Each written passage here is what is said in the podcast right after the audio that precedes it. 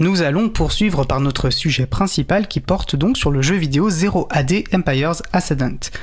Un sujet animé par nul autre que Laurent Costi, qui euh, reçoit pour l'occasion Stanislas Dolcini, chef de projet pour le jeu. N'hésitez pas comme d'habitude à participer à notre conversation, soit au 09 72 51 55 46 ou sur le salon web dédié à l'émission sur le site causecommune.fm, bouton chat. Laurent, je te passe la parole.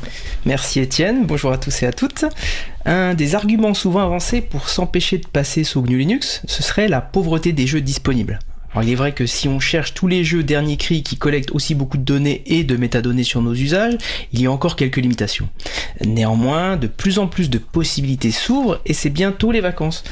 Nous avions parlé de Playit dans l'émission 155, outil libre qui permet de jouer à des jeux pas libres sous Linux, mais aujourd'hui nous allons parler d'un jeu libre qui a acquis une grande renommée et qui existe depuis de nombreuses années. Alors il s'agit de 0 AD, pas si on dit 0 AD ou 0 AD, 0 AD tu vas, tu vas, tu vas nous confirmer ça. Et nous accueillons Stanislas, chef de projet bénévole, pour nous en parler. Bonjour, à tous et à toutes. Alors du coup, comment on prononce euh Alors, bah, c'est euh, bah, la française, c'est 0 AD. Euh, si on en croit Wikipédia, c'est 0 AD. Euh, en soi, le, mot en lui-même est un mot qui désigne euh, la période, enfin l'an 0, qui est une période historique qui n'existe pas. en gros, on a moins 1 avant Jésus-Christ et moins 1, enfin et 1 après Jésus-Christ. le AD, c'est After Death, donc après la mort. Enfin, Anno Domini d'ailleurs, donc c'est année de Dieu. Et, euh, du coup, voilà, avant on avait on avait l'Antiquité, etc. Et euh, donc en fait, cette, euh, ce nom-là a été choisi euh, par euh, par des gens qui m'ont précédé pour pour ce côté justement qui permet d'une licence artistique un peu différente en disant bah voilà on fait un jeu qui est, a une grande connotation historique mais on peut se permettre quand même de faire quelques écarts parce que ça reste un jeu et donc ça leur a permis d'avoir d'avoir ça. D'accord, merci pour cette explication que je n'avais pas que je n'avais pas complètement cerné. Euh... Alors c'est vrai qu'on a quand même une forme d'universalité dans le libre où on essaie de trouver des noms quand même relativement imprononçables. Euh, c'est vrai que heureusement qu'il y a Empire Ascendant derrière, mais euh... c'est ça. Alors c'est c'est un peu compliqué. Euh, on a on a quelqu'un qui est venu nous voir récemment, mais mais vous avez choisi un nom pourri, ça va pas du tout, etc. Euh, c'est vrai que c'est vrai que le, le, le, nom a pas beaucoup d'avantages face à prononciation. On, on, vient souvent nous voir en nous demandant si si OAD c'est c'est bien parce qu'en plus sur le logo le le O, enfin le logo ressemble plus à un O qu'à un 0. Euh, après, on a un avantage non négligeable, c'est que dans tous les distributions Linux, on est le premier paquet puisqu'on commence par un 0 et qu'on est tout en haut de la liste, euh, ce qui est quand même pas mal pour la visibilité. Euh, mais ouais, du coup, c'est c'est toujours un peu un peu compliqué d'avoir. Enfin, voilà, ils ont choisi un nom il y a 20 ans et maintenant on, on fait. C'est difficile de changer. C'est difficile de changer. Après, à noter que du coup, euh, 0 AD c'est l'équivalent d'Age of Empires et en gros, euh, donc ça ferait si on avait Microsoft Age of Empires, Age of Kings, donc Microsoft la boîte, nous ça serait Wildfire Games, 0 AD et euh, Empire's Ascendant. Donc en fait, l'idée c'était de faire, euh, c'était de faire plusieurs jeux. Euh, bon, au bout de 20 ans, on en est toujours au premier. On espère qu'on qu va le finir un jour et qu'on pourra faire d'autres choses. Euh, mais du coup, euh, l'idée c'était d'avoir Empire Ascendant, euh, Empire's Besieged et peut-être un jour une autre, une autre suite qui, qui suivra le, le jeu. D'accord, donc il y aura des, il y aura d'autres versions de jeu plus tard, euh, mmh. au, au, gré des volontés des, des développeurs. Euh, justement, avant de rentrer peut-être plus, plus, dans le détail du jeu, est-ce que tu peux nous, nous raconter, nous expliquer comment on devient finalement responsable bénévole du jeu pour euh, pour Age of Empire, enfin pour pardon, pour Zero ID. Alors donc vous commencez par contacter Microsoft, euh, mais euh, non, en vrai, euh, moi ça s'est fait un peu un peu naturellement. En gros, moi j'ai commencé il y a il y a 12 ans maintenant. Euh, je suis arrivé sur les forums de 0AD avec euh, mon petit logiciel de 3D euh, propriétaire et puis je voulais juste faire des modèles 3D. Donc pendant pendant 6 ans, c'est ce que j'ai fait. j'ai travaillé principalement sur les modes. donc les modes c'est une modification de 0AD. Donc en fait ça permet d'avoir du contenu additionnel au gré de bah, des enfin des volontés de chacun euh, sur sur le jeu et l'avantage des, des modes en l'occurrence c'est que la barre d'entrée elle est plus basse donc on peut enfin ça permet justement de pouvoir euh, euh, s'entraîner de tester des choses etc mettre un pied dans la contribution du jeu euh, sans, sans que ce voilà. soit trop trop rude quoi à noter que le jeu principal n'est qu'un mode du moteur de jeu derrière 0AD qui est Pyrogenesis. Et euh, donc du coup j'ai commencé tranquillement à, à, faire ça. Donc j'ai fait j'ai fait quelques civilisations les civilisations des chinois par exemple qui a été ajoutée dans la dernière alpha là après après dix ans de, de négociations donc une version alpha pour les gens qui connaîtraient pas c'est quoi une version alpha? Alors, euh, le, le mot-clé alpha a beaucoup de significations différentes. Euh, quand les personnes qui ont lancé 0AD ont, ont dit qu'on était une alpha, ça avait un sens différent de maintenant. Euh, le mot consacré actuellement, je pense que ce serait early access. Euh, L'idée, c'est que Donc en dans français? Or- donc euh, accès euh, rapide. Euh, donc, Accès avant la version Avant, définitive c'est ça, voilà. Anticipé, je crois. Anticipé, voilà, accès, Anticipé, accès merci, anticipé. Merci beaucoup. Euh, mais donc du coup, en fait, c'est euh, le stade de développement aurait trois phases euh, la phase alpha, la phase bêta et la phase gamma. Euh, la phase gamma étant la version finale euh, livrée par les les, enfin, les sociétés qui font les jeux. Euh, donc alpha, c'est euh, on, on explore un peu, on essaie de rajouter de nouvelles fonctionnalités. Il y a beaucoup, enfin, il risque d'y avoir des bugs, etc. Bêta, c'est les fonctionnalités sont fixées et euh, du coup on fait que corriger des bugs et en fait on polie le jeu jusqu'à ce que ça soit euh, voilà euh, pour passer en gamma et ensuite vendre le jeu ou en tout cas le mettre à disposition de, du plus grand nombre.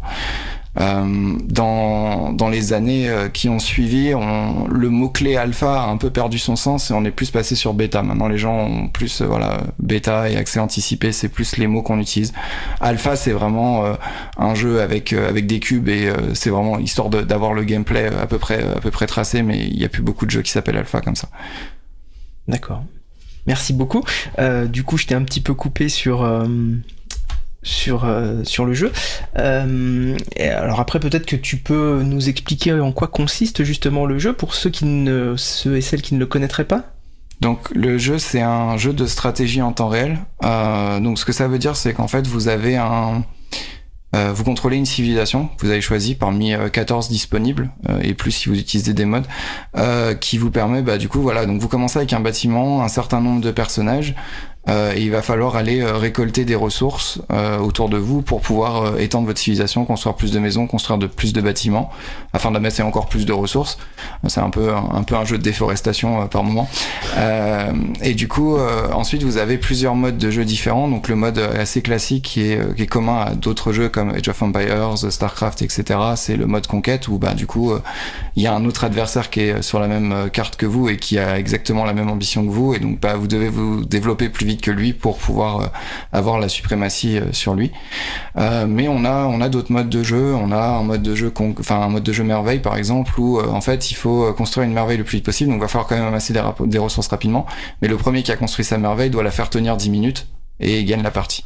Euh, on a des modes où il faut capturer euh, des reliques qui sont euh, éparpillées sur la carte et vous pouvez aussi combiner euh, tous ces modes pour pour avoir un, mode de gameplay un peu sympa où par exemple il y a des gens qui sont pas très très bataille qui vont plutôt construire une ville mettre des grands murs et essayer de se cacher derrière et qui peuvent quand même gagner le jeu à travers un moyen alternatif. Merci. Alors tout à l'heure, je t'ai coupé. On était parti sur. euh, le, tu avais mis le pied dans le développement du jeu par les modes et du coup, euh, quelle a été la, la suite après? Donc euh, bah du coup j'ai- continué à, à m'améliorer d'un point de vue 3D euh, pendant pendant quelques années. J'ai finalement switché sur sur Blender qui est un logiciel de de, 3 de modélisation 3D libre parce que du coup en plus ça permettait un échange un peu plus euh, un peu plus facile sur euh, sur justement le les, les assets etc parce que bah du coup euh, les, les, les solutions propriétaires euh, coûtent beaucoup beaucoup d'argent hein. on est 3ds Max on est sur 3000 euros la licence à l'année euh, quand on est étudiant ça va quand on n'est plus étudiant euh, c'est compliqué il y a des licences euh, Ouais, Quand on est étudiant, ça va parce que euh, c'est payé par euh, la que- fac. hein, Mais, mais... non non non parce que c'est en fait le Oui, 3ds Max fournit mais fournit des licences étudiantes euh, Ah. avec des limitations on peut pas faire ce qu'on veut avec les assets produits sur 3ds Max il y a pas mal de, de législation un peu un peu compliquées euh, là-dessus. Et euh, donc du coup Blender euh, voilà est arrivé arrivé dessus et donc je suis passé dessus. Donc j'ai continué à m'améliorer. Donc au bout d'un moment en fait j'avais le même niveau que certains membres de l'équipe du jeu à cette époque-là. Et ils m'ont dit ben si tu veux tu peux tu peux rentrer en tant qu'artiste. En fait la, décision de me faire rentrer dans l'équipe a toujours été un peu complexe parce que je faisais pas que des trucs artistiques. Je faisais aussi du code, je faisais aussi pas mal de choses différentes. Et en fait, bah, me donner accès au code source, à la modification, en fait, de pouvoir, bah, genre vraiment infecter le jeu directement, euh, présenter entre guillemets des risques sur le fait que si moi j'étais pas totalement clean, euh, je pouvais bah, commencer à taper dans des, des zones qui étaient pas forcément destinées. Donc ils ont mis longtemps à décider que je méritais la confiance et que je pouvais rentrer dans le jeu. Bah, Parce que pour bien comprendre, ça veut dire que on sépare bien les compétences quand on invite des gens à contribuer au jeu. Il y a des gens qui ne font que du code et puis des gens après qui ne font que des, des, des choses artistiques, c'est ça? La plupart du temps, oui, les compétences des, des, des gens sont assez, assez, enfin, assez fermées. En fait, c'est souvent des gens qui sont très experts dans leur domaine de compétences. et qui bah du coup ne font que ça parce qu'en fait c'est on faut rappeler quand même que à la base 0AD c'est un hobby, ça a été fait par par des hobbyistes. Euh, C'était des, des, fans d'Age of Empires et des joueurs du jeu qui euh, se sont mis ensemble en disant bon bah on a beaucoup modifié Age mais on a un peu limité, on voudrait faire notre propre notre propre jeu. Et donc ils se sont mis ensemble et ils ont créé, euh, ils ont brainstormé pendant euh, pendant trois ans euh, sur euh, sur comment ils allaient faire le gameplay, etc. Ils ont commencé à travailler dessus jusqu'en 2009. Donc ils ont commencé en 2000, ils ont fini en 2009 et ils ont dit bon bah là euh, ça fait 9 ans, nos vies ont changé, on n'a pas forcément les moyens de continuer. Donc on va rendre le jeu open source, on va libérer le, le source code euh, en espérant que ça lui donne un, un souffle. Donc ça a marché. Hein, le pari était 14 ans plus tard, on y est, on y est toujours. Euh, Donc ces gens-là étaient situés où? C'était c'était principalement des personnes américaines. D'accord. Ouais. Euh, et du coup, euh, voilà, avec euh, il y en avait un qui avait une une grande passion pour les, les civilisations ibériques. malheureusement, il nous a quitté en, en 2006 et une des versions porte son nom, l'Alpha 23 Kenwood, et en hommage à cette personne-là qui, bah, du coup, voilà, est morte du cancer malheureusement. et donc voilà, donc on a on a tout ce tout ce projet là qui, qui s'est lancé. et donc bah souvent, ouais, les personnes sont relativement euh, précises dans ce qu'ils veulent faire. Euh, je sais pas, il y a des gens, euh, ce qui les intéresse, c'est euh, de travailler sur le moteur graphique, donc ce qui affiche les petits triangles, des polygones et tout, et des, unités sur le sur le truc pour que ça soit joli, etc. Et c'est la seule chose qui les intéresse. le gameplay, alors que ça les concerne pas, etc. Donc c'est vraiment ça mais ce sont des généralement des skill sets qui sont enfin des ouais. des, des, pardon excusez-moi euh, des euh, des compétences qui sont assez euh, assez spécifiques et assez précises et euh, qui sont relativement pas communes dans même dans mm -hmm. le mhm. métier des programmeurs etc c'est vraiment des domaines un peu un peu un peu de niche et euh, donc bah en fait on a des gens comme ça qui bossent vraiment que ça moi j'avais l'avantage de entre guillemets pouvoir faire de l'artistique pouvoir faire du code pouvoir parler aux gens même la compétence de parler à des gens, c'est pas ouais, quelque ça, chose ça, que... ça, faisait partie de ma question suivante, ouais. mais tu vas pouvoir y répondre. Mais du coup, euh, des gens ont des compétences très spécifiques. Comment on fait pour les faire travailler ensemble finalement? Parce qu'à un moment donné, j'imagine que ça doit interagir pour que le jeu puisse puisse fonctionner. Alors la, la réponse euh, simple, c'est euh, c'est compliqué. Il hein. euh, y a il y a des gens qui travaillent mieux avec d'autres personnes que d'autres. On a toujours euh, tous des comportements et des des caractères différents qui font que bah du coup il y a il y a un travail de de lissage à faire euh, pour que tout le monde s'entende bien et arrive à travailler en harmonie. Euh, après, 0AD a souvent travaillé par, euh, par vague, euh, dans le sens où euh, on a eu pendant un moment énormément d'artistes. Donc on a fait on a fait avancer vachement la partie artistique. L'alpha 24 c'était vraiment ça. On avait une nouvelle civilisation on avait euh, plein de nouveaux arbres plein de nouveaux animaux etc donc on a vraiment bossé là-dessus.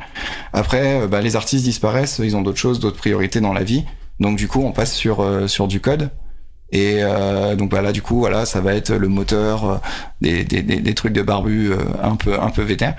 Et et donc du coup, voilà, donc ça ça dépend vraiment. Et donc bah en gros, c'est faire travailler tous ces gens-là euh, de manière en harmonie. Donc bah par exemple, les programmeurs vont souvent râler parce que les artistes sont entre guillemets un peu moins euh, euh, ils ont un peu un peu moins rigoureux sur la façon dont ils gèrent leurs assets etc ce qui cause leurs des assets, bugs. Ouais. excuse-moi. Ah pardon. Les euh, les éléments du jeu. Donc euh, un, un, personnage c'est un asset euh, un, un, fichier qui contient les statistiques des unités c'est un asset etc et, et donc, du coup ça veut dire que le personnage par exemple il va être trop trop volumineux pour voilà ou... dans les proportions. Ça va être ça qui va poser problème après la programmation. Il va être soit trop volumineux soit il va coûter trop en performance parce qu'il a trop de détails pour sa taille par exemple, euh, on va, on va dire voilà. Donc euh, chaque personnage est composé d'un certain nombre de triangles. Euh, plus il y a de triangles, euh, moins il y a de performance. Plus il y a de gruyère, moins il y a de gruyère. Euh, et donc du coup, bah, si vous dépassez, je sais pas, par exemple, 20 000 triangles par par personnage et que vous avez 20 000 personnages sur l'écran, forcément l'ordinateur il va avoir du mal. À noter que 0AD tourne quand même sur des configurations qui sont relativement modestes. Euh, donc euh, des ordinateurs euh, qui ont parfois 10 ans, etc. Et donc bah tout le monde ne peut pas faire tourner le dernier jeu AAA qui vient de sortir. C'est clair. Et donc c'est toujours un équilibre comme ça. Donc on a l'artiste qui veut absolument faire le truc le plus beau possible, le programmeur qui veut faire le truc le plus performant possible. Il faut trouver un juste milieu entre les deux en disant bah non mais on va pas mettre, on va pas brider complètement les gens, mais d'un autre côté on va pas non plus laisser un champ des possibles incroyable pour que, bah, qui, qui nous entre guillemets nous embêtera dans le futur.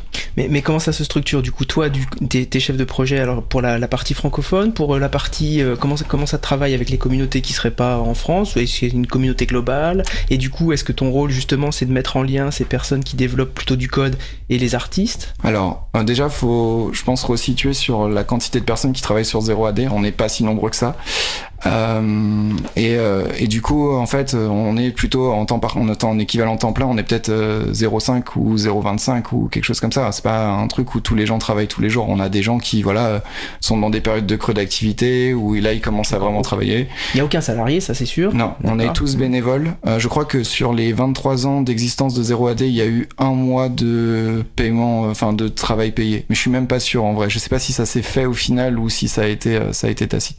Donc c'est vraiment 23 ans de, de travail acharné euh, par des gens euh, sur leur temps libre. Et, euh, et donc du coup, ouais, c'est toujours un peu... c'est toujours les questions qu'on a quand on arrive au salon en mode mais vous payez comment? Mais ça, ça, vous rapporte hein, à un moment donné. Vous faites de la pub, vous vendez des NFT, non? D'accord, non mais c'est impressionnant. Tu dis 0,5, oui effectivement, j'imaginais que c'était quand même un peu plus si tu cumulais à, à, toutes les, enfin dans tous les pays, j'imagine. Donc tu es en lien avec des gens aux États-Unis euh, très, très quotidiennement Alors, Aux US, on en a beaucoup moins. Euh, je pense que une des raisons principales pour ça, c'est que on est principalement européen maintenant. On, ça a commencé full, euh, full US, on est maintenant on est principalement européen, donc du coup. Euh, ça fait qu'on a, euh, comment dire, bah, enfin, il y, a des problèmes de, de, time zone forcément, donc de, de fuseau horaire, ouais. et, euh, et, donc bah, c'est pas forcément facile de contribuer avec des gens comme ça. à noter que le les chats textuels ont tendance à euh, augmenter la capacité des gens à se, se friter. Ouais. C'est très difficile de base, quand on parle la même langue, de, de faire passer des idées en chat textuel. Oui, on a mais tous, là, tous fait des boulettes par mail, des choses ouais, comme ça, et des ça. interprétations de mail alors qu'ils n'étaient pas, euh, qui pas dans le bon ton, etc. Mais là, du coup, avec la barrière de la langue, ça rajoute un, une subtilité qui peut être euh, un peu particulière. On, on, a par exemple des personnes russes qui ont un, une façon de parler qui est relativement froide, même s'ils sont pas froids de base. Mm -hmm. Et donc, euh, c'est des gens en fait que par exemple on, on gagne à rencontrer en vrai parce que ça permet de relativiser sur la personne. Parce que si on la rencontre, la fin, sans la rencontrer, on a vraiment l'impression que la personne n'est vraiment pas euh, à fond avec nous. Et donc c'est toutes ces euh, subtilités de chaque personne qu'il faut prendre en compte. Euh, et essayer voilà de dire bah tiens toi t'as envie de faire ça. Ok c'est bien. Lui il a envie de faire ça. Est-ce qu'il y a moyen que vous parliez et que vous fassiez un truc entre les deux pour que ça ça marche? Parce que du coup quand lui il aura fini ça il pourra t'aider sur ton truc etc donc c'est un peu un système de faveur aussi on, on travaille avec avec des gens euh, voilà ils, ils, sont là sur leur temps libre. On peut pas les forcer à faire des choses euh, si vous forcez trop quelqu'un à bosser sur son temps libre, il va juste partir et puis bah du coup vous avez personne pour faire même le taf qu'il voulait faire à l'origine, donc c'est pas c'est pas optimal. Après, euh, ça demande aussi beaucoup d'énergie de euh, concilier tout le monde mmh. et c'est un c'est un truc qu'on peut faire par phase. Euh, genre sur le long terme ça finit par user les personnes qui le font. Mmh. et c'est pas forcément enfin euh, c'est même des fois ça devient plus contre-productif parce qu'on est plus en état de gérer les gens. Et donc euh, voilà. Donc il y a, y a, pas mal de choses à mettre en, en, place et en perspective comme ça.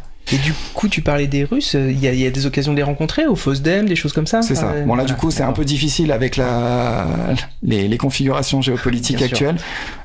Mais mais oui du coup on a pu on a pu le rencontrer plusieurs fois au FOSDEM donc on avait des Hollandais le FOSDEM c'est une rencontre ouais. de, de libristes qui se passe à Bruxelles en général. C'est ça. C'est ouais. quoi C'est la plus grande rencontre internationale, non d'ailleurs, le FOSDEM? Il n'y a pas un truc comme bon, ça? bah, on, on, se regarde, on, on, se regarde, on croise nos regards, mais on n'est pas, on n'est pas sûr. On va vérifier. Ok, on vérifiera. Merci. Mais, euh, mais du coup, voilà. savoir. C'est un, c'est, enfin, c'est un grand, une grande rencontre hein, dans, dans une université à, à Bruxelles. Euh, L'occasion de voir pas mal de gens.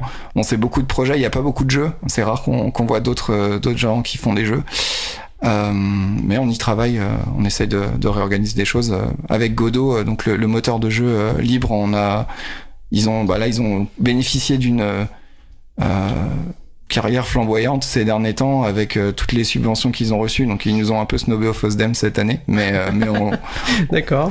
mais on espère qu'on pourra quand même retravailler avec on, eux on leur lance un appel. Ouais c'est ça. Dire retravailler un peu avec les gens de Zero non non avec tous les gens qui font euh, qui font du jeu vidéo dans le monde de l'open source parce que je pense que euh, euh, comme je disais tout à l'heure c'est une série de compétences de niche et, et on gagnerait tous à travailler ensemble plus parce que ça permettrait justement d'avoir euh, d'avoir plus de, bah, de ressources pour chaque projet.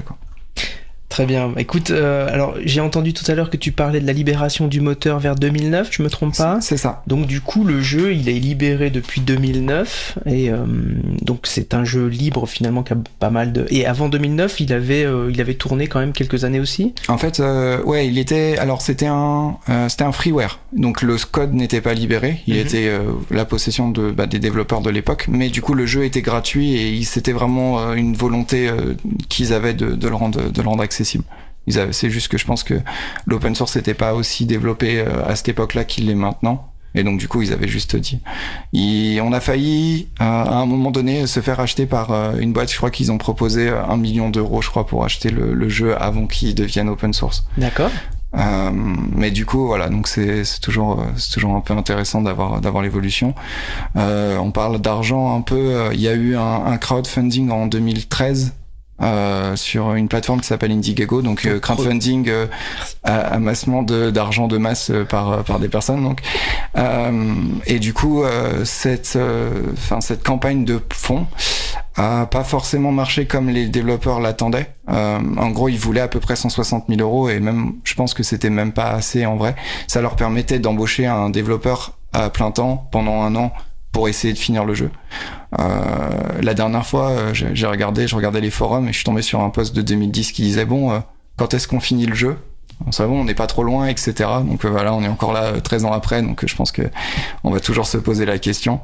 Mais c'est vrai que du coup, en fait, donc on a récupéré euh, 40 000 euros sur les 160 000. Et contrairement à d'autres plateformes, Indiegogo permet ré- enfin, aux réceptacles de garder l'argent. Euh, ça peut continuer à servir de fonds, euh, etc. Donc ça nous permet en fait nous de survivre actuellement. On a, on a à peu près 500 et quelques euros de frais de serveur par an, Oui, bien sûr. plus 100 euros euh, de Apple Developer, plus euh, deux trois autres trucs en plus qu'on paye tous les Apple ans. développeur, c'est-à-dire? C'est en gros pour pouvoir déployer des applications sur Apple, D'accord. il faut payer 100 euros par an. C'est chouette.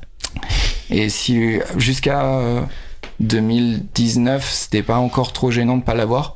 Maintenant, en fait, dès l'instant où vous, ne- enfin, si vous ne faites pas tout le processus de validation par Apple, vous ne pouvez pas lancer d'application, euh, enfin, sans obliger les gens à ouvrir des terminaux et à taper des commandes un peu obscures, euh, à lancer des trucs. Si vous téléchargez une application qui vient de d'un- d'une source non signée, elle est marquée comme corrompue et il vous dit de la mettre à la corbeille. Super, merci Apple. Très bien, donc l'argent que vous collectez, c'est vous en reversez Voilà. une petite partie. hein. C'est voilà, c'est ça. On, Sympa. on- supporte les GAFAM, on est, on est vraiment à fond.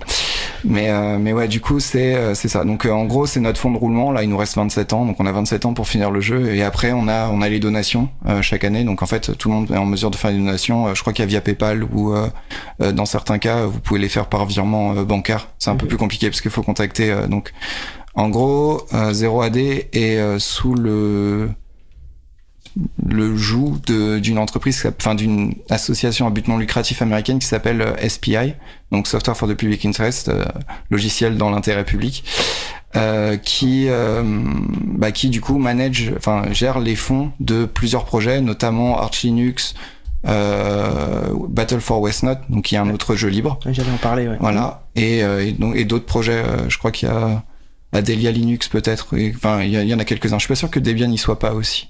D'accord. Je saurais pas répondre. Mm, Mais euh, mais voilà, donc ils ont un ils ont un certain nombre de projets comme ça dont ils gèrent les fonds et euh, donc l'avantage c'est que bah comme c'est une, une, une association à but non lucratif américaine, ils ne payent pas d'im- d'impôts sur euh, sur les sur l'argent qu'on a. Sur en les fait. dons qui, re- Ouais. qui, qui sont reçus, d'accord. L'inconvénient c'est que du coup euh, l'utilisation de l'argent est restreinte par ça, même dans les questions d'entrée etc.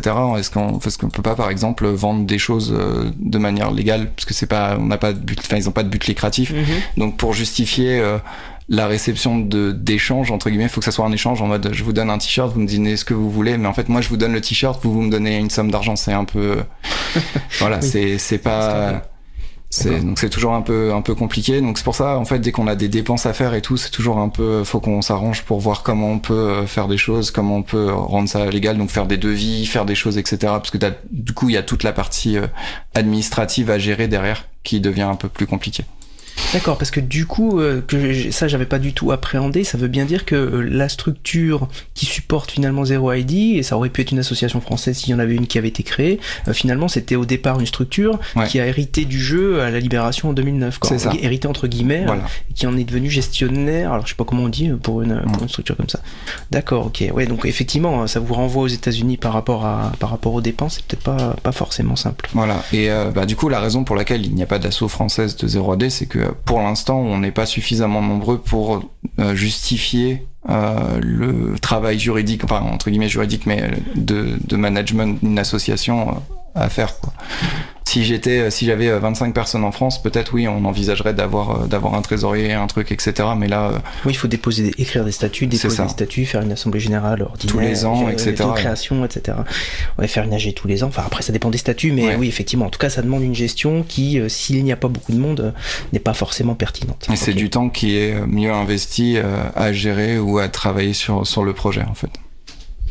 Très bien. Alors du coup, euh, c'est vrai que tu as, tu as parlé de Battle for Westnot, qui est aussi un jeu qui est quand même très connu dans la dans la dans les communautés du libre. Euh, alors un peu comme Battle for Westnot, c'est quoi à ton avis les, les, éléments qui ont fait le succès du, du jeu? Parce que là on peut on peut considérer quand même que c'est un grand grand succès du libre. Euh, pour les libristes, quand on leur parle de Zero ID, en général ils, savent de quoi il s'agit. Comment tu expliques peut-être le, succès du jeu? Alors bah du coup je pense que le nom a beaucoup euh, beaucoup aidé. c'est clair. Euh, non, en vrai, euh, oui. Donc le nom, le fait que ça soit gratuit, euh, ça, ça, ça aide pas mal quand même parce que du coup, ça propose non seulement une alternative open source à des jeux comme Age of Empires, Starcraft, etc., mais aussi une alternative gratuite. et du coup, il y a beaucoup de gens. On a tous eu été enfants, étudiants, pas beaucoup d'argent, et c'est toujours sympa d'avoir un jeu qui est jouable et qui permet bah, justement de, bah, de, de, quand même passer le temps. Là, on a eu un, un petit moment euh, un petit moment sympa quand j'ai reçu un message à Noël d'une famille qui justement faisait des parties d'Age of Empires tous les ans c'était leur euh, c'était leur tradition euh, quand ils, à Noël ils faisaient ça et en fait cette année ils avaient plus assez de licences pour jouer tous ensemble ouais. et ils sont tombés sur 0 AD et du coup ils ont fait une partie de 0 AD à la place donc c'est ce genre de, petits petits moments sympas qui fait plaisir c'est le message qu'on aime bien recevoir euh, je pense qu'aussi niveau euh, on parlait graphisme tout à l'heure. Euh, vraiment, la qualité graphique, enfin la beauté du jeu a fait que c'est un de ses succès. C'est aussi une des raisons parfois pour lesquelles les performances peuvent être un peu souffrir un peu, mais euh, mais c'est vraiment ça qui qui dans le libre le fait briller puisque en fait souvent on a on a pas mal de gens qui sont plus des programmeurs que des artistes à la à la base même s'ils ont tous un petit côté artiste sur le jeu vidéo et du coup ça ça permet justement d'avoir on a vraiment eu cette chance d'avoir d'avoir des artistes qui ont pu contribuer et travailler sur 0 AD euh, notamment, en fait, euh, ça vient surtout d'un problème de euh, comment dire.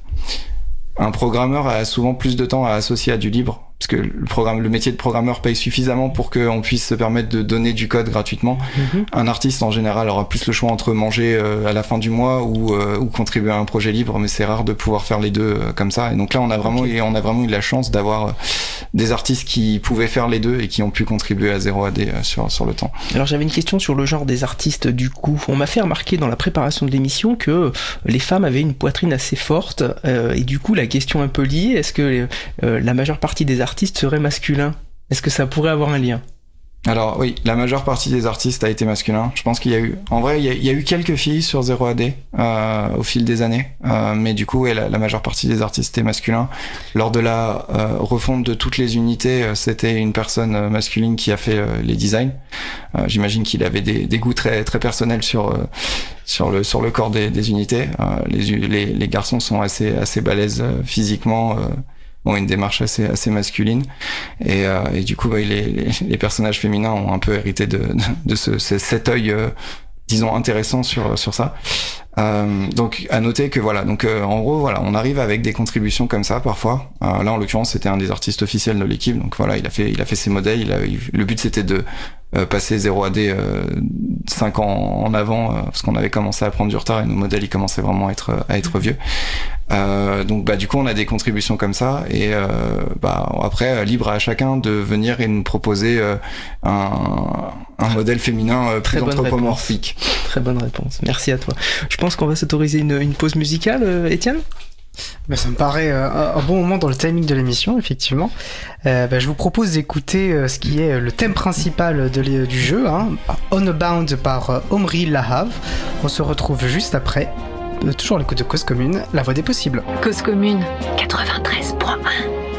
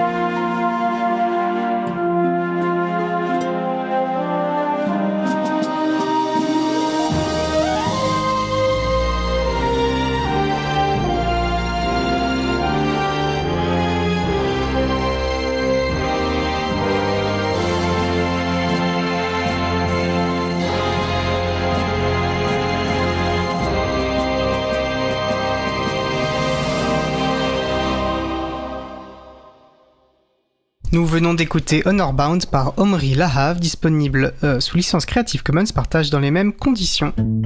Retrouvez toutes les musiques diffusées au cours des émissions sur causecommune.fm et sur libreavoue.org. Libre à vous, libre à vous, libre à vous. L'émission de l'April sur les libertés informatiques. Chaque mardi de 15h30 à 17h sur Radio Cause Commune, puis en podcast. Je suis Étienne Gonu de l'April et nous discutons de l'histoire et de la vie d'un jeu vidéo libre 0 AD Empire's Ascendant dont nous venons d'écouter euh, le thème principal, Honorbound. Enfin, plus précisément, c'est Laurent Costi qui discute avec Stanislas Dolcini, chef de projet pour ce jeu.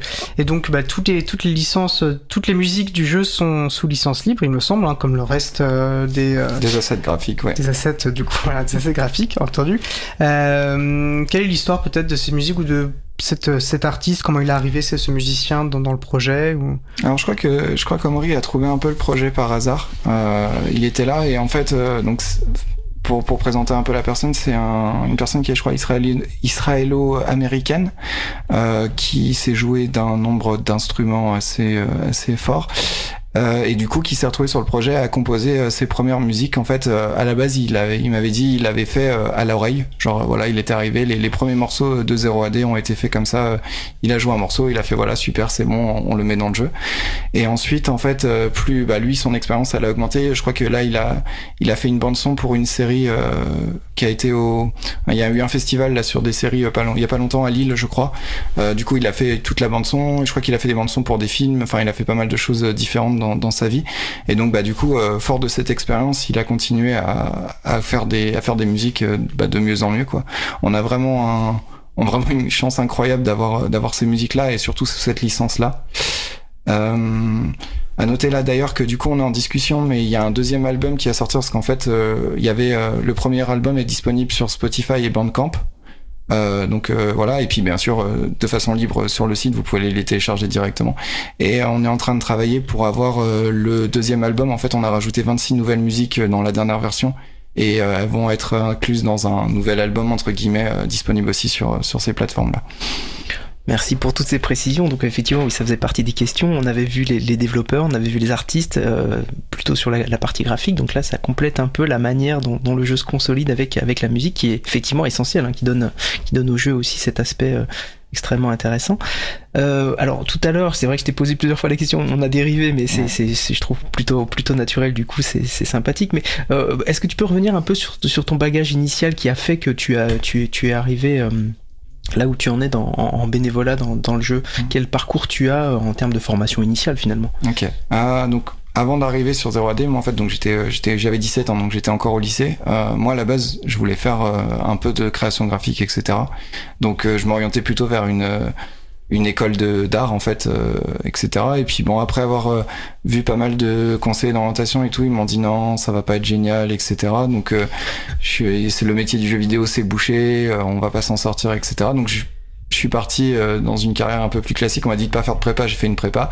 donc j'ai fait une école d'ingénieur, j'ai fait, j'ai fait mes 5 ans. donc c'était une prépa intégrée, donc c'était un peu plus facile qu'une prépa classique parce qu'il n'y avait pas le concours à la fin. Euh, et donc du coup, ouais, j'ai fait 5 ans d'ingénieur, donc c'était euh, ingénieur généraliste, donc j'ai fait, j'ai fait de la méca, j'ai fait de l'électronique, j'ai fait, je fais pas mal de choses différentes. Et après, j'avais une spécialité informatique et avec un petit, euh, un petit, une petite cerise en plus sécurité, voilà. Donc maintenant, actuellement, là, je travaille, je suis, je suis consultant informatique pour une, une entreprise qui s'appelle OnePoint, voilà. Donc j'interviens sur, sur chez des clients pour, pour développer des solutions. Alors pas en libre a priori? Non, non pas en libre. Non, on peut pas malheureusement. Il y, a, des possibilités. Quand on va à l'open source expérience, on se rend compte qu'il y a quand même pas mal d'entreprises qui font du libre, mais euh, mais ouais, c'est là, c'est pas le pas le cas. C'est pour ça que tu tu t'impliques dans 0AD. C'est ça. Et donc du coup voilà, donc pour finir vite fait l'arrivée, donc je suis devenu artiste, je suis rentré dans l'équipe, euh, et puis en fait euh, le chef de projet qui était en thèse sur sur de la physique euh, des supraconducteurs euh, a à s'effacer de plus en plus parce que bah, du coup ça prenait quand même beaucoup de temps. Et en fait, petit à petit, bah, j'ai repris des petits morceaux par-ci, par-là, etc. Donc je les ai ajoutés à mes responsabilités précédentes. Euh, Jusqu'à ce qu'en fait, à un moment donné, ils me disent, bon, bah, est-ce que ça te dirait pas de, de devenir le chef de 0AD Alors moi, c'était pas exactement là que je voulais aller. En fait, je pensais qu'il allait finir sa thèse, revenir, et puis que je pourrais continuer à, travailler dans mon coin, etc. Et du coup, je me suis retrouvé avec euh, avec ce poids-là sur euh, sur les épaules. Euh, le début a été a été relativement euh, compliqué parce que ça faisait deux ans qu'on n'avait pas sorti de version, donc j'avais une pression. Alors la pression, moi je préfère la boire, mais là du coup je me la suis mis très fort sur les épaules. C'est quelle année ça? Quand tu dis C'était alors c'était en 2020 c'était l'année juste avant le Covid, je crois. D'accord. 2000, ouais, c'était 2020. C'était la dernière année avec le FOSDEM. On est allé, on y allait. Et euh, du coup, voilà, on m'annonce, euh, bah, du coup, je vais arrêter. Et puis, euh, est-ce que tu veux prendre les rênes du projet? Et, et, donc, du coup, la version peinait à sortir. On avait pas mal de problèmes. Il y avait les distributions Linux qui nous disaient, vous dépendez de telle telle dépendance. nous, on va la supprimer. Donc, 0AD va disparaître de toutes les distributions. faut que vous sortiez une version et tout. Euh, donc ouais, c'était vraiment pas, euh, pas, pas un bon début. Puis du coup, euh, je pense que j'avais un peu la pression de faire mes preuves en mode genre on m'a donné ce titre mais je le mérite pas. Et donc du coup j'ai vraiment j'ai vraiment pris vraiment pris cher sur cette année là euh, du coup j'ai finalement réussi à sortir une version puis j'en ai sorti une autre. Puis là on a sorti l'alpha 26 l'année dernière. Euh, là on devait sortir l'alpha 27 courant courant été. Et en fait Là, je suis pas, enfin, actuellement, j'ai pas assez de temps pour le faire, donc on a préféré euh, justement la, reporter euh, en disant bah comme ça en fait en gros notre process fait que lorsqu'on va sortir une version on arrête de développer des nouvelles fonctionnalités ce qui fait qu'on perd des contributeurs parce que les gens ne sont plus intéressés enfin l'intérêt c'est genre de corriger tous les bugs qui vont arriver et en général il y en a quand même assez un, assez grand nombre et donc du coup bah tous les gens ne veulent plus contribuer parce que c'est c'est plus fun il y a, il y a, plus que des bugs à corriger et ça personne n'a vraiment envie de le faire et euh, du coup en fait plutôt que de bloquer le développement en disant bah là peut-être dans 4 5 mois je serai en mesure de faire une nouvelle release on a dit bon on arrête le process on recommence comme si c'était une nouvelle version, vous continuez à ajouter des fonctionnalités et puis on verra, on verra dans six mois comment, comment ça se passe. Quoi. Très bien, merci pour ces éclairages encore. Euh, alors, qu'est-ce qui vous fait dire que le jeu n'est pas fini? Quand est-ce que vous estimerez que le jeu est fini? C'est quoi votre finalement votre but euh, votre horizon pour dire que le jeu, le jeu sera vraiment terminé? Alors, je pense que il y a, une façon dont le jeu va se finir, c'est si un jour il n'y a plus de contributeurs, ça, ça sera la fin, la fin technique du jeu. Euh, comme je disais, le, jeu est, la somme des travaux de chacun des contributeurs. Euh, du coup, euh, ça peut ressembler à justement un amalgame un peu un peu étrange vu de l'extérieur, mais c'est du coup un peu ce qui fait sa force aussi, parce que c'est euh, des gens avec des motivations différentes qui travaillent sur sur un projet comme ça. Euh, on va avoir des gens qui sont vraiment à fond euh, sur sur le gameplay, la compétitivité, les statistiques, etc. On va avoir des gens qui vont être en mode bah je voudrais que les arbres y repoussent, je voudrais pouvoir gérer ma ville, je voudrais pouvoir avoir plus de, de ressources, etc. on a des gens qui font des modes qui ont rien à voir. On a un mode Zelda avec 14 civilisations ou sa civilisation de Zelda. On a un mode My Little Pony, donc euh, plein de petits poneys avec des pégases, des licornes, etc. On a vraiment des gens qui, euh, qui contribuent euh, de manière complètement différente. Et, et je pense qu'en fait, du coup, le jeu il sera fini quand euh, enfin le moteur aura peut-être une stabilité qui fera qu'on aura un jeu stable en mode euh, voilà c'est la performance est ok tout le monde peut jouer on n'a pas de, gros bugs majeurs. Euh, on va avoir peut-être des trucs en multijoueur par exemple je sais pas on a les sauvegardes multijoueurs qui sont une fonctionnalité sur laquelle il y a une, une prime de, de 140 euros dessus pour que la feature se fasse euh, ce genre de feature où oui clairement enfin de fonctionnalité où euh, où le comment dire là les gens sont enfin voilà c'est des trucs qu'ils veulent. Euh, après on a des choses qui, qui varient en fonction. Euh, peut-être qu'un jour moi je serai plus chef et que le prochain euh, leader aura une, une idée beaucoup plus poussée sur un, un, aspect du jeu et il dira bah on peut pas sortir tant qu'on n'a pas fait ça. Moi ma ma ligne directrice actuellement elle est moins sur la fin du jeu et plus sur le euh, le fait de le partager au plus grand nombre. Euh, notamment là, j'ai travaillé avec une école à Rennes qui s'appelle Active Design. Euh, qui fait euh, bah, du coup qui fait une formation artistique uniquement avec du logiciel libre euh, et du coup, on a travaillé avec une équipe d'étudiants pour qu'ils fassent un mode de 0 AD. C'est le genre de choses qui me font vibrer en mode, bah voilà, on peut partager. Parce que moi, en fait, 0 AD, ça a été quelque chose qui a été très très formateur que ce soit au niveau artistique, mais surtout au niveau du code aussi, parce qu'on a euh, tendance sur beaucoup de projets open source à avoir une espèce de pureté du code qui est euh, parfois un peu malsaine, mais qui permet aussi justement d'avoir euh, entre guillemets de la qualité. Et, euh, et, du coup, bah, ça m'a entraîné à justement aller chercher un peu plus loin, à regarder la petite bête, faire abattant là. j'ai fait. Pourquoi ce serait malsain? Parce que parce que du coup, dans toutes les choses, si l'extrême est poussé à bout, on fait plus rien. En fait, un, un projet open source où euh, on dit euh, tout ce qui n'est pas euh, parfait n'arrive plus dans le jeu fait que du coup il y a quasiment rien qui rentre dans le jeu. Le mieux est l'ennemi du bien. C'est un peu ça voilà. Et en fait on a on a même des personnes et en fait souvent les personnes qui enforcent ça ne sont pas foncièrement parfaites non plus. Et donc eux font des choses qui sont pas forcément parfaites mais reprochent à d'autres gens et donc bah, ça crée un climat qui, qui peut être un peu un peu tendu au niveau des, des choses. Comme je disais il y a dans le monde des programmeurs il y a, il y a deux grandes catégories il y a les défricheurs et les jardiniers. Il y a des gens qui aiment que tout soit bien ordonné et il y a des gens qui aiment euh, explorer et faire des choses. Mais si on a que des jardiniers, le jeu il avance pas parce que du coup euh, on est sur soit ce qu'on sait faire, on avance, enfin on fait, fait, fait que corriger les petits détails, on, on réécrit pour la vingtième fois la même chose.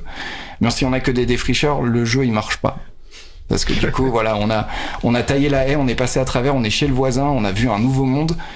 Mais du coup, à un moment donné, il va falloir euh, réparer un peu tout ça, histoire que, que le chemin il, il, tienne, il tienne la route. Merci pour cette analogie. Je trouve que c'est intéressant pour les gens qui, qui n'appréhendent pas du tout comment on peut se concevoir un jeu vidéo. Je trouve que c'est assez éclairant. Alors, on a parlé des artistes, euh, des graphiques, plus, enfin pour le graphisme, on a parlé des musiciens, on a parlé des codeurs. Euh, et, et, pour l'aspect historique, alors est-ce que vous avez dans la communauté des gens qui sont euh, là pour, euh, qui sont motivés par les questions historiques pour faire respecter, par exemple, bah, des, des, questions anachroniques qu'il qui pourrait y avoir dans le jeu? Comment ça ah. s'intègre dans la communauté ça? On, on, a des gens qui sont euh, je, pense, alors c'est assez rare, enfin, souvent c'est des personnes qui sont assez secrètes, donc j'imagine qu'il doit y avoir des considérations de d'informations qui ne sont pas autorisées à divulguer, etc. Euh, peut-être parce que du coup dans les recherches qu'ils font ils n'ont pas le droit ou alors que euh, c'est un peu comme euh, c'est quoi c'est SciHub là où il y a tous les papiers de de recherche où bah, normalement euh, c'est 150 euros pour pouvoir accéder au manuel ah, ou à l'information, etc. Donc peut-être qu'ils sont pas autorisés. Donc souvent c'est des gens qui ont quand même un espèce de, de voile opaque sur euh, qui ils sont et ce qu'ils font. Ils nous donnent des informations, ils nous disent bah voilà, euh, par exemple les Celtes ils faisaient ça, donc on a genre les tonneaux par exemple sont une invention celte. Euh, donc euh, les Gaulois l'ont inventé. Euh, donc par exemple, on pourrait s'attendre à ce qu'il n'y ait pas de tonneau chez les Romains. C'est voilà, ce genre de choses là qu'on peut avoir. On peut avoir des choses sur euh, les formations, on peut avoir euh, donc euh, comment les unités à se mettre à se mettre en bataille, etc. Euh, on peut avoir des choses sur les, les équipements. Euh, là, par exemple, dans le jeu, on a essayé pour les Gaulois, on a vraiment été au, au bout du, du, du- de la de la recherche. On a pas mal de choses avec un home du quatrième siècle, un home du troisième siècle. En fait, 0 AD couvre la période de moins 500 à 0 actuellement. Et euh, bah, du coup, on a des homes qui correspondent à toutes les périodes. Alors, c'est pas des améliorations, ils, sont, ils apparaissent de manière aléatoire, mais du coup, ils sont euh, factuellement corrects. Ils ressemblent à la réalité, ils ont, ils ont les mêmes caractéristiques que- qu'un vrai, qu'un vrai home. Donc, avec des épées en bronze, des épées en fer, euh, ceux-là, ils avaient ça. Eux, ils avaient des boucliers. Eux, bah, ils avaient pas de boucliers parce qu'en fait, ils en avaient pas besoin. Euh, les Spartiates, par exemple, jusqu'à, euh, je crois, moins 100 avant Jésus-Christ, n'avaient pas de mur. Parce qu'ils considéraient qu'en fait, euh, de toute façon, comme tout le monde était entraîné au combat, se cacher derrière un mur, ça avait aucun intérêt parce que tout le monde allait se battre de toute façon. Donc, euh, Intéressant.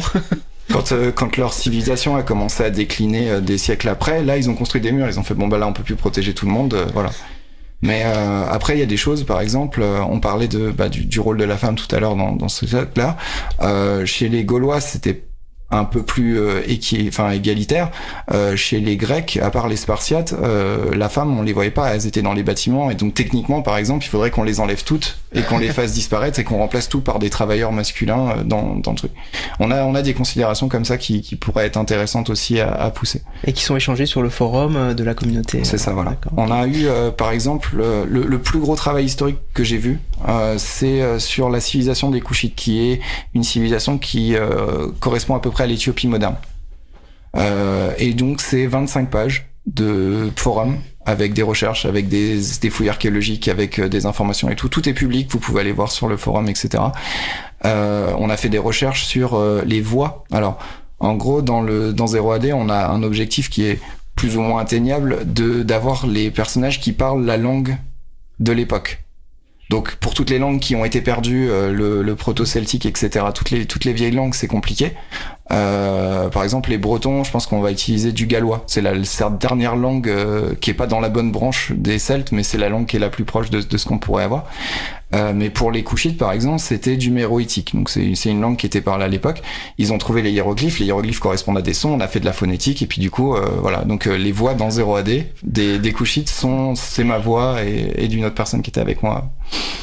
Ah je pensais pas toucher ce, du doigt ce, ce sujet-là en parlant de 0 à 10, mais du coup, ça ouvre vraiment des perspectives pédagogiques potentiellement sur les questions historiques, enfin avec des enseignants qui pourraient se pencher sur, sur ces questions-là en allant voir le forum et puis du coup en faisant jouer, en faisant jouer les jeunes. Moi, je trouve ça. que là, le lien, il est extrêmement, euh, extrêmement intéressant. quoi. On avait, on avait des, des gens euh, qui étaient dans la recherche, etc., qui nous avaient demandé. euh, Alors ça, ça se fait rarement parce que bah, du coup ça demande un investissement assez conséquent des deux côtés. euh, en mode, bah voilà, nous on voudrait montrer, je sais pas, une période du néolithique avec euh, trois quatre bâtiments, montrer les trucs, euh, déplacements, etc. Et c'est des choses qu'on peut faire. On peut, euh, on peut aussi dans dans 0AD importer des euh, des informations géographiques euh, type OpenStreetMap Mhm. pour faire des terrains qui sont euh, correctement, euh, enfin voilà, avec les montagnes, etc.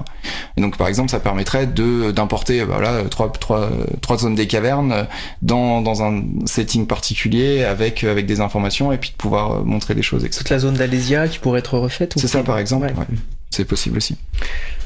Euh, très bien. Alors du coup, je, je poursuis un petit peu sur cette question de, euh, enfin, d'anachronisme ou de ou de, de comparaison avec un jeu commercial. Euh, alors, je, je, je connais un tout petit peu le jeu commercial euh, privateur euh, World of Tanks, où effectivement ils sont aussi partis d'une base finalement historique. hein. Le, le jeu initial, c'était de reproduire des tanks qui ont existé et de les faire après les mettre, enfin faire, faire des batailles avec ces tanks-là. Et évidemment, comme c'est un jeu commercial, à un moment donné, ils sont obligés de rendre les, les chars plus performants pour que les, les gens achètent, etc. Et, et du coup, ils sont, euh, ils sont forcés de, de prendre des prototypes qui n'ont pas existé. euh. Du coup, finalement, quand on est dans un jeu libre, on n'a pas cette contrainte-là. On n'est pas, euh, on n'est pas obligé de, d'avoir des anachronismes pour, pour, rendre le jeu euh, attrayant, quoi. Finalement, on n'a pas cette contrainte-là. Alors, on l'a pas directement. Dans l'absolu, c'est même, la même analogie qu'avec le code. C'est-à-dire que dans l'absolu, on pourrait écrire du code parfait. On pourrait faire un moteur avec euh, 100% du code qui est 100% parfait et qui tiendra toute la vie et ce sera bien. Le souci, c'est que à la fin de la journée, ça reste un jeu. et que comme euh, les attentes des jeux ont changé ces dernières années, euh, là maintenant on est sur du extrêmement compétitif. Euh, Il y, a, y, a, encore des jeux vraiment solo, etc. Mais souvent ils ont une petite dose de, de compétition ou de De quelque chose qui est plus totalement fait personnel, plus on, on essaie d'en partager sur les réseaux, on montre des trucs, là, je sais pas, je pense à Zelda, là, par exemple, où euh, pas mal de gens montrent leur création, euh, là, il y avait Diablo, où il y a des boss où, justement, il faut, ils sont pas jouables tout seuls, il faut absolument jouer avec des amis dessus, sinon on peut pas finir le jeu. Et en fait, euh, donc là on a une communauté sur le 0AD qui est très très vocale sur la question de l'équilibrage et du multijoueur. C'est pas la majorité de nos joueurs, mais c'est les joueurs qu'on entend. Parce qu'on entend rarement les joueurs qui sont contents et qui jouent chez eux euh, au jeu. Et, euh, et, du coup, en fait, on, on a du mal à, à établir qui, enfin, quand on fait un changement, par exemple, on sait qui est pas content, mais on sait pas si les gens qui jouaient chez eux sont contents du nouveau changement qu'on a fait. Et en fait, euh, souvent ça peut finir en chambre d'écho où vraiment euh, on a l'impression qu'on fait que des changements qui qui leur plaisent pas quoi. D'accord. Et, euh, et donc là pour cette question là aussi c'est euh, on peut aller euh, très loin dans l'historique, faire des recherches. Ah bah tiens, là le bâtiment il avait 15 colonnes, il était plus large, etc. Mais du coup, si le jeu il est plus jouable parce que bah en fait pour placer euh, je sais pas, le monument d'Alicarnasse, euh, il faut euh, une carte qui fait 20 par 20 et que nous on a que des cartes qui font 10 par 10, bah enfin voilà, donc les gens ils peuvent pas en profiter, le modèle il sert à rien et donc on a quand même des contraintes techniques qui limitent un peu le côté historique. Après, le entre guillemets, c'est un débat. Il y a des gens qui vont nous dire ouais, mais en fait, on s'en fiche. Des gens qui veulent jouer en multijoueur. nous, on veut absolument que on ait euh, bah là c'est une armée avec 4000 personnes, je veux 4000 personnes, le reste euh, c'est pas intéressant quoi. Donc c'est toujours un, un, équilibre euh, un peu un peu fragile à trouver. Euh, souvent ça se joue à la motivation des développeurs plus que plus qu'à la motivation de la communauté. Euh, sachant que parfois la motivation des développeurs est directement corrélée à la communauté, parce qu'on a rarement envie de travailler quand tout le monde est un peu négatif. Bien sûr. Et, euh, et donc du coup voilà, donc c'est c'est ça, c'est peut-être un jour, il euh, y a quelqu'un qui va venir en dire, oh, j'aimerais bien changer ça et tout. Euh. souvent, quand la personne nous dit, euh, j'aimerais bien changer ça, est-ce que vous pouvez me montrer comment faire? Déjà, on, on, a un peu plus enclin à faire le truc plutôt que, de toute façon, là, votre palace Moria, il ressemble à un bus, vous avez aucun sens du truc. Voilà, c'est. Bien sûr. Il y a, y a, la façon, etc. Et des fois, en fait, même des choses anodines comme ça motivent un développeur. Justement, les, les couchites, c'était vraiment partie de on n'ajoute plus de civilisation dans le jeu, on fait plus rien, etc. Et euh, il y a ce, ce, ce enfin ce, ce, euh, ce, document sur les forums qui est apparu. Et, euh, et du coup, il y a un artiste qui était vachement motivé. Il a fait, bah vas-y, je vais faire tous les bâtiments et ça va être bien. Et en fait, on s'est retrouvé avec une civilisation. On fait, bah c'est dommage. Là, on l'a fait en entier. Euh, est-ce qu'on devrait pas l'intégrer, quoi? Bah, merci encore une fois, ça, ça, ça, éclaire la manière dont se consolide le jeu au fil, des, au fil du temps. Alors, on m'a, alors il nous reste une, un peu plus de 7, 7 minutes, 7-8 minutes. Euh, donc euh, je te laisserai le mot de la fin pour, pour dire éventuellement ce que tu aurais oublié de dire et qui, qui te semble extrêmement important à dire. Alors on m'a quand même signalé une biche peu farouche qui se qui s'immisce entre le bûcheron et l'arbre que ce bûcheron essayait de couper. Alors, euh, parle-nous-en un peu si tu peux. Ouais, alors euh, c'est un problème, il y a le bon et le mauvais chasseur, mais euh, euh non, en vrai, ça c'est bah, des, justement, c'est des, des cas de bord souvent. donc, quand on a beaucoup d'unités, beaucoup de choses, etc., on a forcément des, des effets de bord qu'on n'a pas pensé. Ah bah tiens, on a rajouté une nouvelle fonctionnalité, la biche se déplace toute seule. Oui, mais par contre, du coup, maintenant, elle se met sur les terrain de construction. Qu'est-ce qu'on fait quand elle est sur le terrain de construction? Est-ce que du coup on la laisse au milieu? Est-ce qu'on lui dit de partir mais si elle peut pas sortir, comment on fait? Donc là, c'est genre typiquement des effets de bord liés à ouais, qu'on découvre, qu'on découvre à l'usage, à la complexité. Et, euh, et bah du coup, j'en profite pour dire aussi qu'il y a peu de développeurs qui jouent vraiment au jeu. Ouais. Il y en a, il y en a quelques uns qui sont vraiment fans et qui veulent vraiment faire ça et qui euh, qui profitent du jeu. Euh, moi, je sais que c'est assez frustrant comme expérience parce qu'en général, euh, je, je, joue trois minutes et puis euh, soit je vois des bugs, soit je me fais raser par euh, n'importe quel joueur euh, qui veut jouer avec moi ou l'IA parce que l'IA est quand même relativement forte quand on n'est pas très expérimenté. Donc le, le côté fun par, peut partir très vite. Puis moi, ce qui me motive vraiment, c'était de construire le monde plus que de que d'y jouer en fait. C'est plus de pouvoir d'être dans, dans ce partage là et de dire bah voilà, quand j'étais petit, j'ai joué à plein plein de jeux vidéo. Euh, ça m'a fait passer des bons moments, des mauvais moments. Ça m'a fait permis de justement d'oublier les mauvais moments aussi en, en, jouant. Et euh, là, j'ai l'occasion de pouvoir rendre ça euh, de manière entre guillemets gratuite pour moi, parce que du coup, voilà, c'est mon temps que j'investis, mais ça me fait plaisir et c'est cool et donc ça me permet de, de rendre un peu entre guillemets à, à tous ces gens. Alors j'ai essayé de rajouter deux personnes à la communauté dont tu vas nous donner le, le chiffre, enfin ou les chiffres que vous connaissez qui sont relatifs, mais euh, alors il y a une personne, euh, Loris Elison, 15 et 18 ans. Alors la première personne, Loris a pas réussi à installer parce que le disque dur était un peu saturé. Et puis du coup j'ai quelques retours, j'avais demandé quelques retours à Lison, alors qui me disait qu'elle découvrait le jeu, que bah, a passé trois heures déjà à faire le tutoriel, à découvrir le jeu, donc elle s'est investie quand même sur la découverte du jeu. Elle a plutôt apprécié le, le côté historique et effectivement tout, tout l'aspect décor que tu signalais, qui est effectivement très significatif du jeu, qui, qui donne une signature au jeu, moi que je trouve extrêmement intéressante. Euh, voilà, elle, elle, avait du mal à lire un peu les conseils quand euh, il y a des moments de téléchargement. Elle trouvait que ça passait un peu vite, donc elle se posait la question de savoir si on pouvait les retrouver dans, dans le jeu. Donc mes, mes deux questions, est-ce qu'on peut répondre à cette question-là? Et puis euh, nous éclairer sur finalement la communauté. Tu me parlais de, de nombre de téléchargements tout à l'heure. Alors, du coup, pour répondre à la question sur les, les tips du, donc les, les astuces du jeu, euh, ils ne sont pas, enfin, il n'y a, pas actuellement de moyen de passer les astuces pour les voir toutes. Euh, par contre, du coup, le jeu est open source, donc euh, si vous voulez aller chercher, vous pouvez les trouver. Ce sont des fichiers euh, texte qui sont dans Parfait. les dans les assets du jeu, et donc il y a moyen d'avoir d'avoir des choses. Ce qu'on ne peut pas faire sur un, un, un, jeu privateur, puisque le code est fermé. Mais c'est une très très bonne réponse. Merci. Et euh, concernant le, les joueurs, etc., en gros, on sait que on a à peu près 300 000 téléchargements par an. Euh, les stats sont publics et visibles sur le, le, forum, enfin sur les sur la page de téléchargement. Euh, on a 20 000 personnes qui ont installé le jeu sur Ubuntu.